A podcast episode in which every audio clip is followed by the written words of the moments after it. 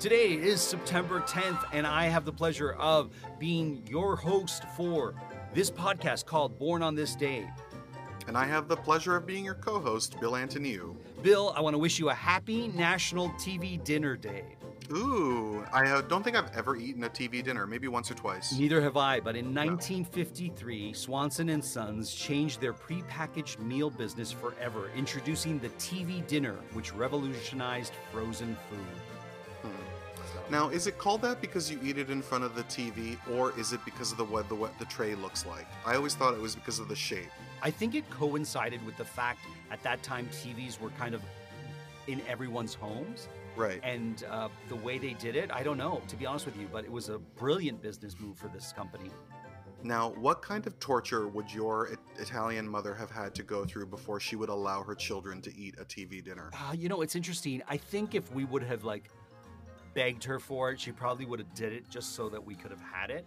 But I don't ever remember having a TV dinner. It just I could have her- begged, like, I could mm-hmm. have circled the neighborhood on my knees until they were bloody and skinless, and my mother would still not have given in and let me eat that stuff. Yeah, no, I I, became a junk food fanatic as an adult because of the fact that my parents never let us eat any of that shit. So, did you have any as an adult? No, no, Well, if you're gonna no. have, I eat more fast food than I should because Okay. of the fact that we were never allowed to eat it. But I've never had an interest in TV dinners. yeah, nothing about Yeah. it. I mean, I think as well since we've eaten food on the plane, uh, Mhm. plain food, it doesn't really like have a a curiosity for me. No, and uh, certainly not a great reputation. Yeah. Well, listen, if you're born today, you are characterized by strong will, tactfulness. Your friends and family always seem to marvel at your ability to overcome obstacles and preserve uh, persevere rather until the job is done. The big irony with you is that you really go out of your way to understand people. Hmm. However, this does not translate well. In many cases, they say that you don't really know them at all. Interesting. Yeah. Well, our first birthday celebrant's uh, ex-wife probably says that about him. Guy Ritchie dropped out of high school at 15 and immediately started working on film sets, eventually becoming a director whose breakthrough heist film Lock, Stock, and Two Smoking Barrels made him instantly popular, including a rather famous pop star who called him to get the film's soundtrack on her record label and ended up marrying him for a decade. Wow. Their film together, Swept Away, earned Madonna a Razzie, but Ritchie's films Snatch, The Man from Uncle, Aladdin, and The Gentleman are held in much higher regard. He was born on this day in Hatfield, England in 1968. Wow. Following a decade as a jobbing actor in films like A Month in the Country, Valmont, Apartment Zero, and Another Country, Colin Firth found himself turned into an international sex symbol with his role as Mr. Darcy and that infamous scene with the wet shirt in the 1995 BBC adaptation of Pride and Prejudice. High profile supporting roles in The English Patient and Shakespeare in Love followed. Later, Bridget Jones's Diary, Girl with the Pearl Earring, earring and Love Actually, before his role in Tom Ford's A Single Man earned him his first Oscar nomination, and his role as George VI in The King's Speech won him that prize. Recently, he starred in Rupert Everett's The Happy Prince, Mary Poppins Returns, and the Kingsman films, and was born on this day in Hampshire, England in 1960. A brief stint on One Life to Live led to Ryan Phillippe breaking into films with Ridley Scott's White Squall and Tony Scott's Crimson Tide before becoming a high profile teen idol in I Know What You Did Last Summer, 54, and Cruel Intentions. Later, he appeared in Gosford Park, the series Damages, and in the films The Lincoln Lawyer and The Bang Bang Club. He was born on this day in Newcastle, Delaware in 1974. I saw White Squall in the movie theaters. If you That's not a good it. movie. No, it's not. No, Arnold a shame. Sorry, Arnold Palmer was born on this day in 1929. He was an American professional golfer who is generally regarded as one of the greatest and most charismatic players in the sport's history.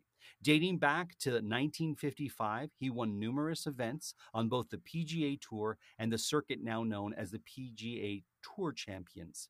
Nicknamed the King, he was one of golf's most popular stars and seen as a trailblazer, the first superstar in the sports television age, which began in the 1950s, of course. Palmer died on September 25th, 2016, shortly after his 87th birthday, while awaiting heart surgery. It is said that he died with an iced tea in one hand and a lemonade in the other.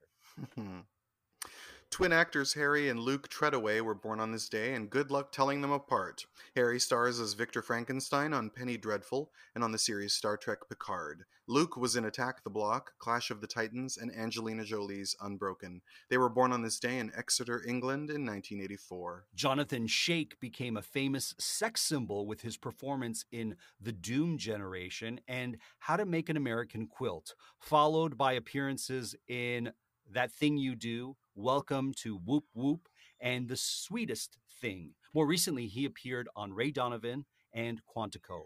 Not long ago, he contributed his voice to the Me Too movement, revealing that his that he was sexually assaulted by director Franco Zeffirelli on the set of his first film, Sparrow. He was born on this day in Edgewood, Maryland, in 1969.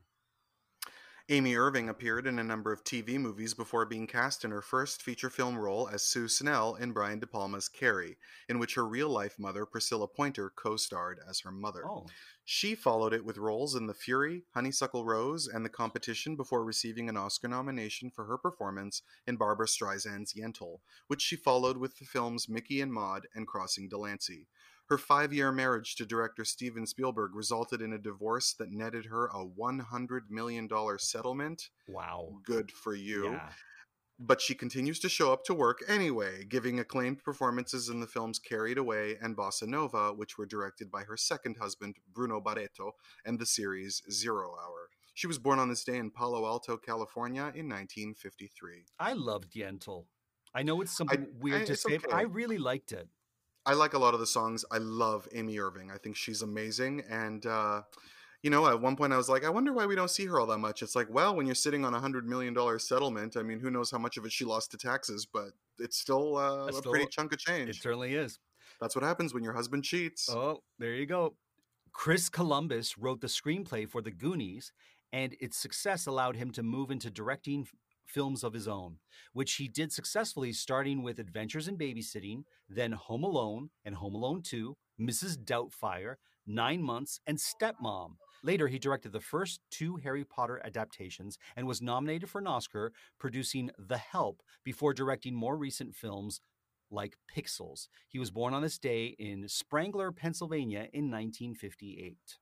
Edmund O'Brien was one of Hollywood's most reliable characters, frequently playing henchman types in films like The Killers and A Double Life, plus had a rare lead role in the original version of DOA. Then later he won a Best Supporting Actor Oscar for his performance as the observer of an ill-fated romance in Joseph L. Mankiewicz's The Barefoot Contessa.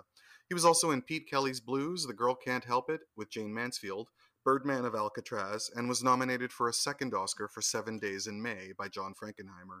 He was born on this day in New York City in 1915, and he died in 1985 at the age of 69. Philip Baker Hall's first movie was in 1970, a brief role in Antonioni's Zabriskie Point. But he became much better known when he began appearing in Paul Thompson Anderson's films in the late 90s, including Hard Eight, Boogie Nights, and Magnolia. He also played Richard Nixon in Robert Altman's one man movie show, Secret Honor, and starred in Cradle Will Rock, The Talented Mr. Ripley, Bruce Almighty. Wow, so many films Dogville, Zodiac, and Rush Hour.